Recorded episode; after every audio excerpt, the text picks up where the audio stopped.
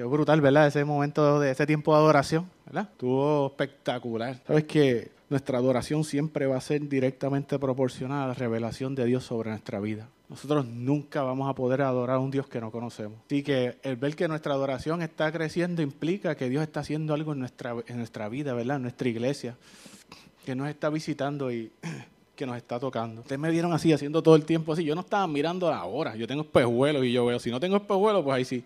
Ninguno de nosotros esta mañana se levantó. Estoy seguro que ninguno de nosotros esta mañana se levantó y dijo, hoy yo sí quiero destruir mi testimonio. Hoy yo sí quiero destruir mi vida cristiana. ¿Verdad? ninguno dijo eso. Hoy yo tengo planificado tener una relación extramarital, hacerme adicto a la pornografía, cogerme un caso de droga, ¿verdad? Quiero, hoy quiero, estoy bien bien activado porque quiero llenarme de problemas y destruir la confianza que yo tengo con mi esposa y con mis hijos. ¿Verdad que no? Pero estas cosas pasan, ¿cierto? No es cierto. Fíjate, hoy es un buen día para fracasar y todos los esfuerzos que yo he hecho y el tiempo que he invertido en el Señor para ser libre de tantas cosas, las voy a tirar por el lavamano en un segundo. Eh, Edwin me estaba compartiendo hace poco una, un, un research que decía la dificultad que tienen los cristianos para manejar la pornografía. Y entraba un montón de detalles y un montón de cosas. Pero ninguno de nosotros nos levantamos por la mañana esperando que eso nos pase. cierto o no es cierto? ¿Por qué? Una de las grandes cualidades que, por lo menos yo admiro, y yo sé que muchos de ustedes admiran, en el cuerpo de Dios y en los ministros de Dios, es la, la capacidad que tienen de permanecer firmes. ¿Cierto o no es cierto? Cuando ellos pasan por eh, X o Y situación, pero su mirada siempre, siempre, siempre permanece en el Señor. Y tú los ves que no se mueven ni para la izquierda ni para la derecha y para el frente. Eso es una capacidad de admirar increíble, por lo menos gente como Oral Roberts, Gigi Ávila, el mismo Billy Graham, son gente que, que su vida impactó muchos de nosotros, pero no necesariamente por las cosas que hicieron, hicieron cosas espectaculares, sino porque cuando murieron, murieron estando firmes en el Señor. Ellos dieron testimonio de que se puede.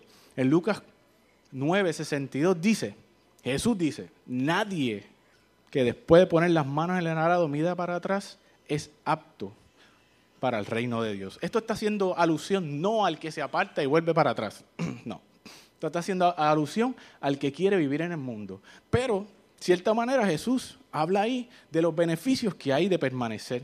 Toda esta gente a nosotros nos dio esperanza de vivir firmes en el Señor.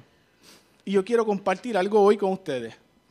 En la Biblia hay una fórmula, literalmente hay una fórmula. Eh, no es este, el seno de y más el coseno de y igual a cero a uno, ¿verdad? Eso, no, no, es así, pero hay una fórmula que sí dice, eh, uno, tú haces esto, haces esto, haces esto, haces esto, en este orden, tú vas a vivir firme. Y no solamente eso, le añade un poquito más y dice, y las puertas del reino estarán abiertas para ti. Yo no sé tú, pero yo me emociono cada vez que me hablan de una fórmula y también cada vez que me hablan de Jesús, ¿verdad? pero esta capacidad de permanecer firme tiene unos prerequisitos y yo quiero que la vayamos a ver. Vayan conmigo, ¿verdad? A segunda de Pedro 1. Lo van a marcar ahí y se van a quedar ahí. Segunda de Pedro 1. Me dicen amén cuando lo tengan. Mira, yo se lo voy a leer completo, del 1 al 5, y después yo voy a ir con ustedes en la lectura. Simón Pedro, siervo y apóstol de Jesucristo, a los que han alcanzado una fe igualmente preciosa como la, de como la nuestra, por la justicia de Dios y Salvador Jesucristo. Gracias a ustedes, gracias a ustedes y paz les sean multiplicadas en el conocimiento de Dios y de nuestro Señor Jesús. Su divino poder nos ha concedido todas las cosas que pertenecen a la vida y a la piedad por medio, por medio del conocimiento de aquel que nos llamó por su propia gloria y excelencia. Mediante ellas nos han sido dadas preciosas y grandísimas promesas para que por ellas ustedes sean hechos participantes de la naturaleza divina después de haber huido de la corrupción que hay en el mundo debido a sus bajas pasiones. Dice, wow, qué mucho. Literalmente hay demasiado en esos cinco versículos. Pero vamos a ir poco a poco. Lo primero es que Pedro le está hablando a los cristianos de este tiempo.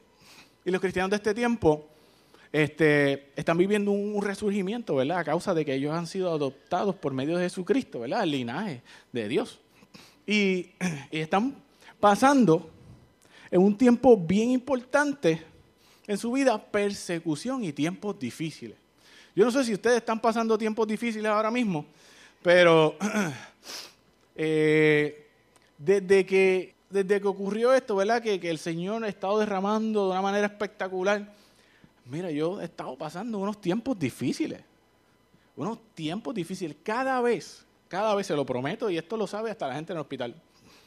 Cada vez que hay Tamar y a mí nos toca compartir un viernes o un domingo, Oliver se enferma. Pero es una cosa de que al diablo se le ve la costura. Yo se lo digo la semana antes a Itamar. Acuérdate, esta semana nos toca predicar. ¿ok? Ella sabe lo que quiere decir eso. De vómitos, náuseas, el nene está bien y de momento una fiebre que aparece de yo no sé qué diantre, una cosa pero demoníaca. Y nosotros hemos ungido, hemos orado, hemos hecho de todo. Bueno, esta semana para que vean, esta semana sí que la votó. Estamos normal y Tamar está normal, lo hable con el nene. Y Oliver es bien alérgico a las picadas de hormiga. Y él se está tomando una botella de agua y se le para una avispa en el cuello. Le tiró a matar. A ver, literalmente, ahí fue donde yo, yo dije, me pasó por la mente dos cosas. Uno es, el diablo viene a matar, a robar y a destruir. Y lo otro es que le hablé al diablo en la mente, ¿verdad? Pero verdad, eso es, yo estoy mejorando en eso. No fue tan mal. Después dije, airado, pero no pequéis, ¿ok? Y ahí yo dije, está bien, está bien pero siempre se van a levantar tiempos difíciles en medio de, cuando Dios está haciendo las cosas en medio de nosotros, pero nosotros no nos quitamos. Amén. Bien interesante que, que el autor sigue insistiendo en estos cinco versículos sobre el conocimiento de Jesús. En estos cinco versículos más de cuatro veces se habla, en cada versículo se habla del conocimiento de Jesús, el conocimiento de Jesús, el conocimiento de Jesús. Y lo primero que dice es lo siguiente, que la gracia y la paz nos serán multiplicadas en el conocimiento de Dios y nuestro Señor Jesús. ¿Qué implica esto? Que a la medida que nosotros conocemos a Jesús, somos llenos de paz y gracia. Y podemos decirlo de manera al revés, ¿verdad? Inversamente, podemos decir que muchas veces nuestras preocupaciones vienen por la falta de conocimiento de quién es Jesús nuestro Salvador su compromiso con nosotros y lo que Él hace por nosotros. Cuando nosotros aumentamos nuestro conocimiento de Dios, nuestra ansiedad y miedo tiene que cesar. Hace poco escuché un pastor que dijo que eh, nuestra respuesta al llamado de Dios sobre nuestra vida siempre va a estar ligada a cuánto nosotros conozcamos de Jesús. Charles Stanley siempre dice lo siguiente, y es que tú obedeces a Dios y déjale las consecuencias a Él. Qué declaración tan sencilla, pero tan y tan profunda. Alguien tiene que conocer, él tiene que conocer a Dios de manera espectacular para decir, si yo obedezco a Dios, Dios se va a encargar de las consecuencias de esto. No importa lo que pase, vamos para adelante. Hace poco, hace poco no, el viernes, Itamar predicó, y predicó sobre algo así, sobre el compromiso que Dios tiene con nosotros de bendecirnos. Él no solamente lo dio todo por nosotros, sino que Itamar decía que aparte de dar todo por nosotros, cuando Jesús murió, dijo, te sientas a mi mano derecha y vas a hacer la propiciación de mi pueblo y me vas a estar hablando bien de mi pueblo, para que yo nunca me pueda olvidar. Ese es el compromiso. No sé si te ha pasado, pero hablando de esto de la gracia y la paz, a mí me ha pasado que yo tenido unos asuntos como este de, de la abeja, ¿verdad? En el cuello y toda la cuestión Después que pasó todo ese evento, estaba en el trabajo y yo dije, Señor, de verdad que yo he hecho toda mi ansiedad sobre ti, porque tú eres el Dios que puede. ¿Sabes qué? Yo recibí paz en ese momento. Yo recibí paz. Recibí paz en ese asunto. Porque yo sé que, como hace un tiempo atrás compartí, en una, en una predicación que, que hablé con ustedes un viernes que decía, haz lo que puedas. Yo hago lo posible, pero Dios hace lo imposible. Lo segundo que dice el versículo, ¿verdad? El capítulo empezando es que el conocimiento nos da acceso a las preciosas y grandísimas promesas. La palabra conocimiento ahí, eh, en el original griego lo que viene es de epignoseos, epignosios, si lo podemos decir de esa manera. Gnosis es conocimiento, epi es un conocimiento más elevado, es por arriba, es, es como el pronombre de, del nombre. Y habla más de adquirir es más que adquirir data sobre algo. Si cuando tú conoces, cuando tú tienes gnosis, es que tú conoces de alguien. Pero cuando tú tienes epignosis, lo que está hablando es que tú tienes una relación. Es que tú estás envuelto con diligencia. Es que es una relación preciada. Así que el conocimiento relacional nos da acceso a nosotros a las preciosas y grandísimas promesas. Eso es lo que quiere decir esa, esa segunda parte. Ahí. Sigue diciendo lo siguiente, como todas las cosas que pertenecen a la vida y a la piedad, nos han sido dadas por su divino poder, mediante nuevamente el conocimiento que nos llamó por su gloria y excelencia.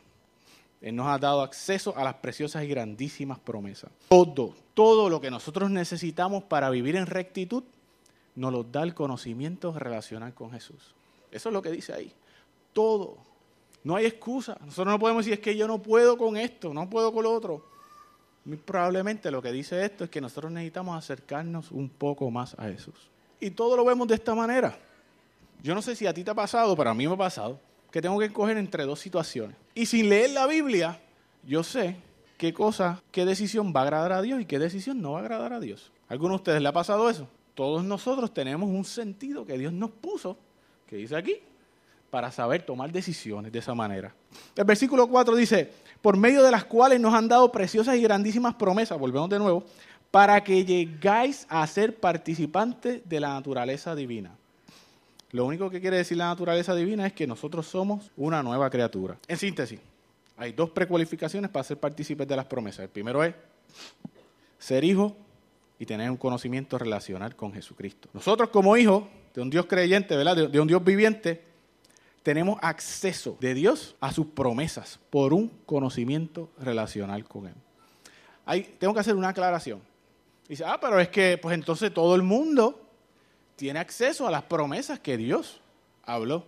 Eso no es cierto, porque cuando nosotros decimos, el primer, la primera precualificación es que somos hijos. ¿Todos nosotros no somos hijos de Dios? No, no todos nosotros somos hijos de Dios. Nosotros aquí sí. Pero la Biblia dice que todos somos hechura de su mano. En Juan 1, 12 dice, pero a todos los que le recibieron, les dio el derecho de, llegar a ser hijos de Dios, a los que creen en su nombre. Así que es una precualificación que aunque parece comúnmente nosotros creemos que todo el mundo tiene derecho a las promesas de Dios, no, solamente los que hemos creído en Él. Los que se pierden en el mundo no tienen acceso a las promesas de Dios. Y eso lo vemos en 1 Corintios 1.18, dice, porque para los que se pierden el mensaje de la cruz es locura, pero para nosotros que somos salvos es literalmente poder. Para el mundo y el que se pierde sería una locura decir, todo lo puedo en Cristo que me fortalece. Este, todo obra para bien a los que amamos al Señor. Es una locura porque mentira, un delirio, porque ellos no tienen acceso a eso. Solamente tú y yo, que tenemos acceso porque hemos recibido el nombre de Dios en nuestra vida y somos llamados hijos de Dios, tenemos acceso al poder decir eso. Nosotros, en fe, recibimos eso en nuestra vida, porque el acceso a las promesas viene considerado, viene condicionado a que tú y yo seamos hijos y que tengamos una relación con Él. Cuando nosotros declaramos por medio del conocimiento, lo hacemos por lo que Dios nos heredó en la cruz del Calvario y nos pertenece por fe. Dios es bueno, ¿verdad? Y Él hace salir el sol sobre los que creen en Él y los que no. Pero eso no implica que ellos pueden accesar esas promesas. Tengo que hacer una aclaración aquí. Y es que a lo mejor se nos pudo haber pasado. Y es que el acceso a las promesas de Dios sobre tu vida y sobre mi vida no vienen de conocer de Él. Vienen de conocerlo a Él. Son dos cosas totalmente diferentes. Nuevamente se lo repito. El acceso a las promesas que nosotros tenemos de Dios no viene de conocer de Él, viene de conocerlo a Él. Una de las cosas que a nosotros nos gusta, ¿verdad?, en el Ministerio de Apologética es ver muchos debates. Y generalmente un apologeta, no siempre, ¿verdad?, pero está debatiendo un ateo. Mira, la mayoría de esos ateos conocen de Dios más que yo pero con las manos abajo. Que ellos a veces dicen unas declaraciones y yo digo, ¿será verdad? ¿Será verdad? Ellos conocen de Dios, pero ellos no conocen a Dios. Por lo tanto, ellos no son, ellos no tienen acceso a esas promesas. en la Biblia hay un caso que es más o menos similar, pero no es, va por ahí, ¿eh? y habla de Job. Job conocía de Dios y él vivía una vida de, lo, de acuerdo a lo que él conocía de Dios. Pero cuando Dios lo pasó por el sedazo, ¿verdad? Y él conoció a Dios, él dijo, de oídas te había oído, pero ahora mis ojos te ven. Él había escuchado, pero, de, pero es, bien es bien diferente tú haber bien escuchado que tú haber visto. ¿Estamos de acuerdo? Me estoy explicando. El propósito del Evangelio y de entenderlo es recibirlo en nuestra vida. El mero conocimiento de Él no nos edifica. Nuestra autoridad y el acceso que nosotros tenemos para las promesas de Dios viene en conocerlo a Él. Es bien importante que una vez nosotros lo conozcamos a Él, conozcamos de Él. Eso es súper importante. Pero el nosotros poder tener una relación con el Señor nos da acceso a las promesas que Él tiene para nosotros. Eso es lo que dice Pedro ahí.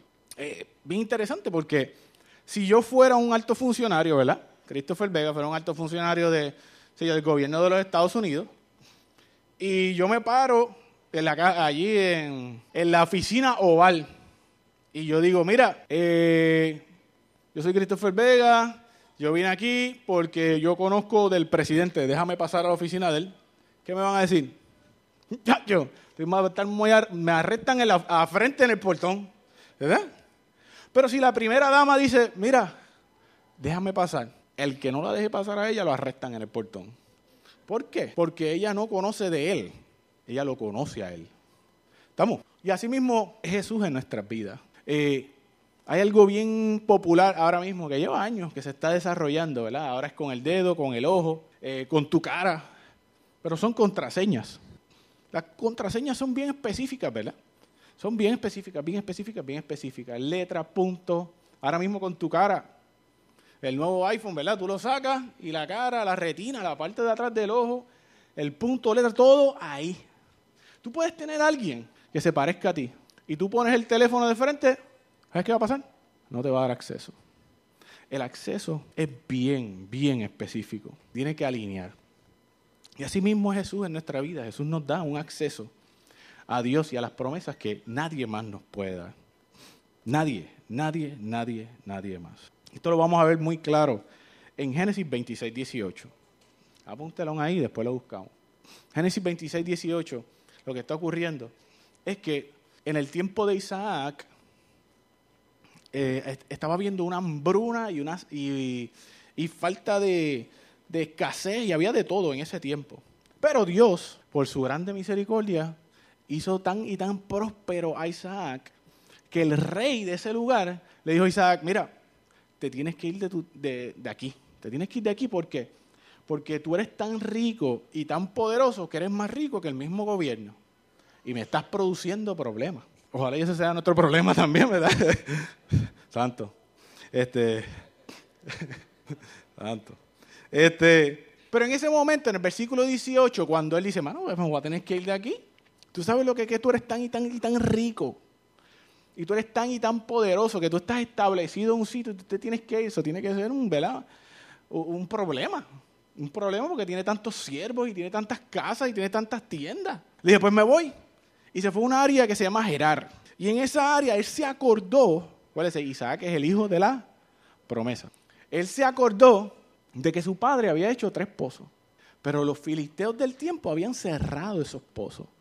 Esto, esto es como un simbolismo de que, mira, tu papá te había dado unas promesas a ti, pero ya esas promesas no están vigentes, porque los pozos estaban secos. Pero cuando él iba de camino, él sabía que era el hijo de la promesa y dijo, ok, pues yo voy a excavar esos pozos. Y él excavó esos pozos. Porque cuando tú y yo somos los hijos de las promesas, las promesas están para ti y para mí. ¿Verdad? Valga la redundancia. Entonces, hablamos de cómo, ¿verdad? De cómo aquí Pedro nos está diciendo que tú y yo a través de Jesús, por tener una relación con Él, Él nos hace partícipes de las promesas, ¿verdad? Pero lo próximo que habla esta porción bíblica es cuál es el propósito de esas promesas para tu vida. Y es lo siguiente, a fin de que por ellas llegáis a ser partícipes de la naturaleza divina, habiendo escapado de la corrupción que hay en el mundo por causa de la concupiscencia. Lamentablemente el propósito de las promesas de Dios no es que tú seas rico y que seas bien poderoso, que sí puede, puede ser parte de ello, ¿verdad? Sino que tú puedas vivir como una nueva criatura, que tú puedas tener la vida que Dios diseñó para ti, que tú puedas cumplir con el propósito que Dios diseñó para ti y para ti y para mí. Como conozco a Jesús, tengo acceso a las promesas y puedo vivir como una nueva criatura. Ahora les pregunto, ¿estamos nosotros viviendo de esta manera? ¿Estamos nosotros viviendo como la nueva criatura que Dios nos ha permitido vivir por medio de sus promesas? Si nuestra contestación es no, pues hay una sola cosa que podemos hacer. Es aprender a permanecer firmes en Él.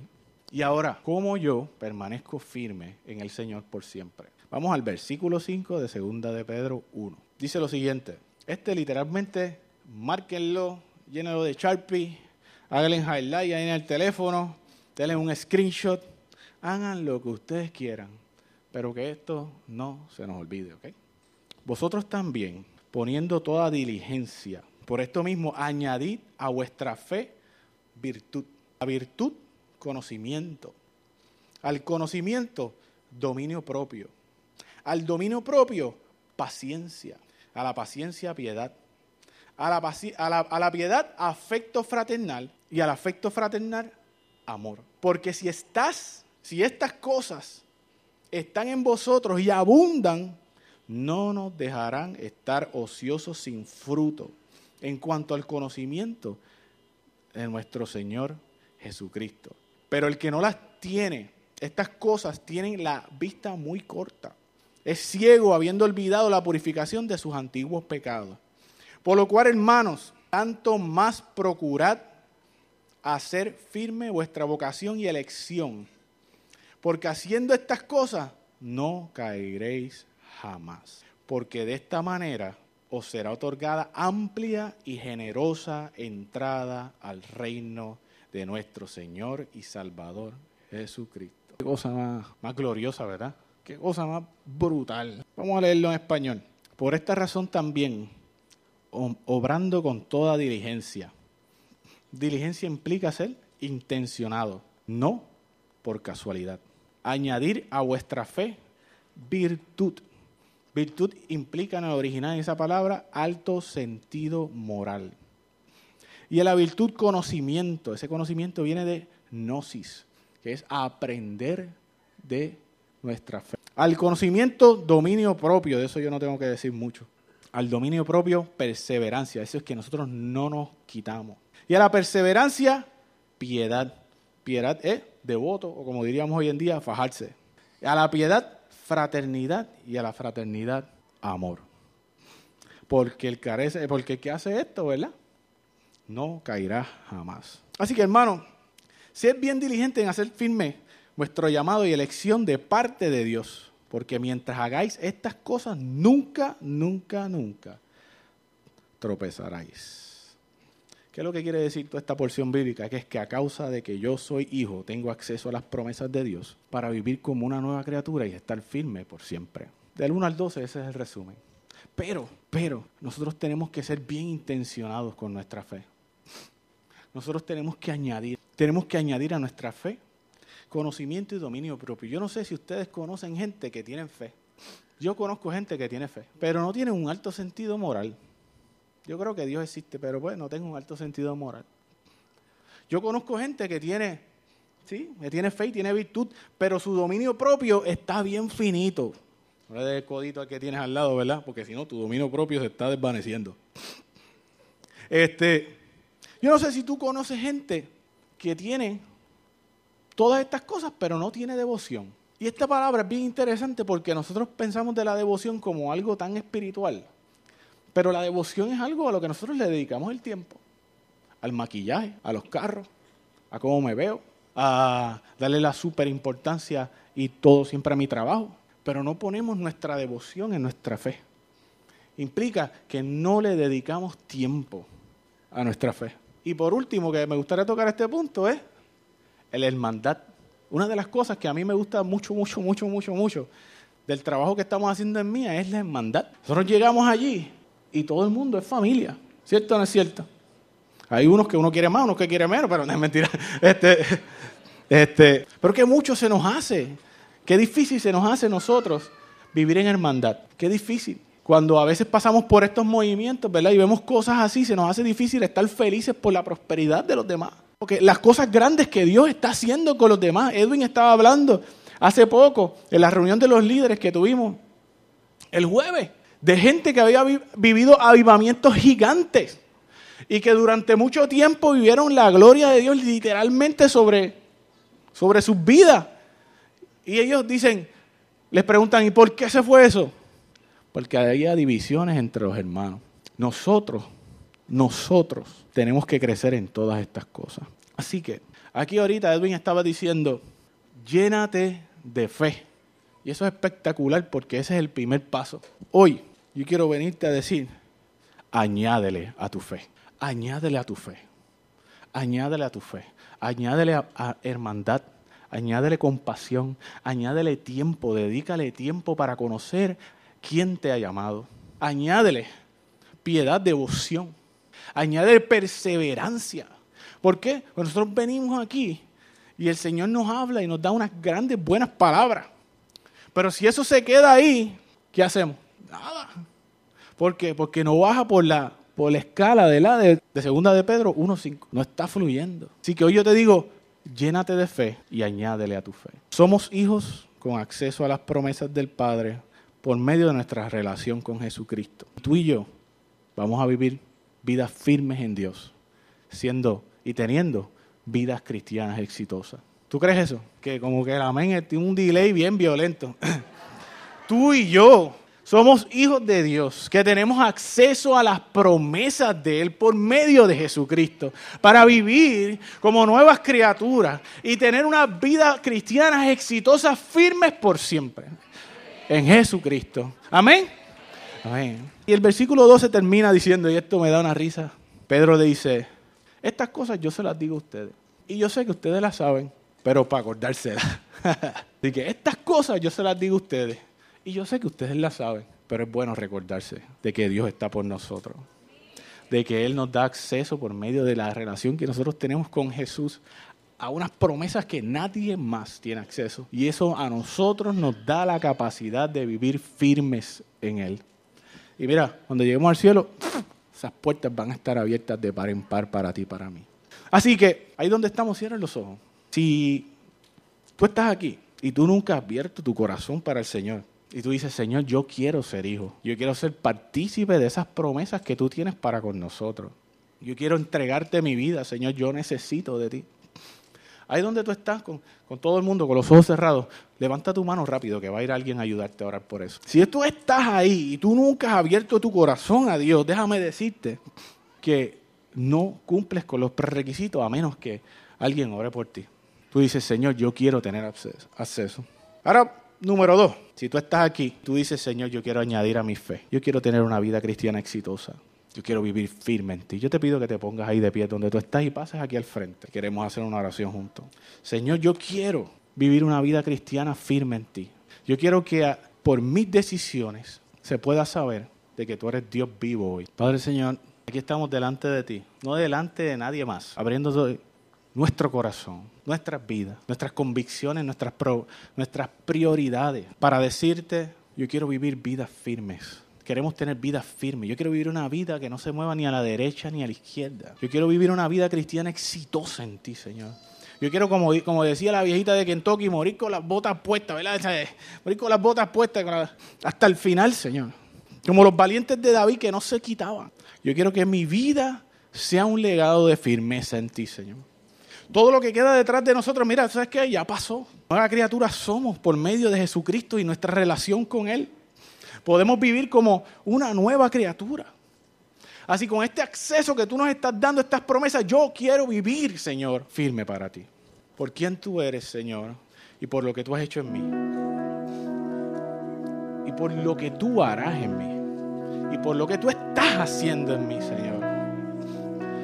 Nosotros somos nación santa, pueblo escogido. Somos de los que hemos decidido poner las manos en el arado y no mirar hacia atrás. Nosotros somos de ese tipo de personas, Señor. Nosotros no vamos a retroceder, Señor. Pero tú nos tienes que dar la gracia, Señor, para en medio de, de esta fe que tú nos estás dando a nosotros, Señor, nosotros añadirle intencionalmente virtud, añadirle perseverancia, añadirle dominio propio, añadirle hermandad, fraternidad y amor, Señor. Nosotros queremos todos estos frutos en ti, Señor, porque todo esto viene de ti. Nosotros que estamos aquí parados, Señor, delante de ti, una sola cosa sabemos, Señor, que eso no sale de nosotros. Nada de estas cosas aquí sale del hombre carnal. Sale de la nueva criatura en las promesas de Jesús. Así que ayúdanos a vivir ahí. Ayúdanos a vivir ahí, Señor. Ayúdanos a vivir ahí, Señor. Ayúdanos a vivir ahí. Nosotros queremos hacer un pacto en esta tarde contigo, Señor. De decir que queremos vivir vidas en santidad. Para levantar tu nombre en alto, Señor. Que se conocerá que nosotros somos hijos de Dios, Señor que se conocerá que aquí hay gente que tiene pasión por vivir en santidad, que tiene pasión por vivir en hermandad, que tiene pasión por, por buscar de ti y con diligencia añadir a su fe conocimiento, piadeza, Señor, añadir virtud, Señor, añadir fraternidad y añadir amor a lo que tú estás haciendo en medio de nosotros. Así que aquí estamos nosotros con un corazón abierto, Señor, diciéndote, mírame a mí, Señor. Padre, de esta manera, Señor, yo te pido que esta palabra sea literalmente marcada en sus corazones, Señor. Lo menos, Señor, que, que uno quiere hacer es compartir por compartir, Señor. Uno quiere que la palabra toque el corazón y cambie nuestras vidas, Señor, como tú estás haciendo con esta palabra en mi vida que me acuerdas todo el tiempo de ser diligente en añadir a mi fe. De todo el tiempo estar buscando más y más y más y más y más y más y más.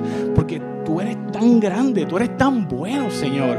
No hay manera que nuestra adoración se eleve más, Señor, si nosotros no te conocemos más, Señor. No hay manera de que nosotros prosperemos más en ti, Señor. Si nuestra vida, Señor, nosotros no te conocemos más, Señor. Como dice Pedro aquí en medio de cuatro o cinco versículos, el conocimiento tuyo, Señor, es el acceso que nos da Jesucristo.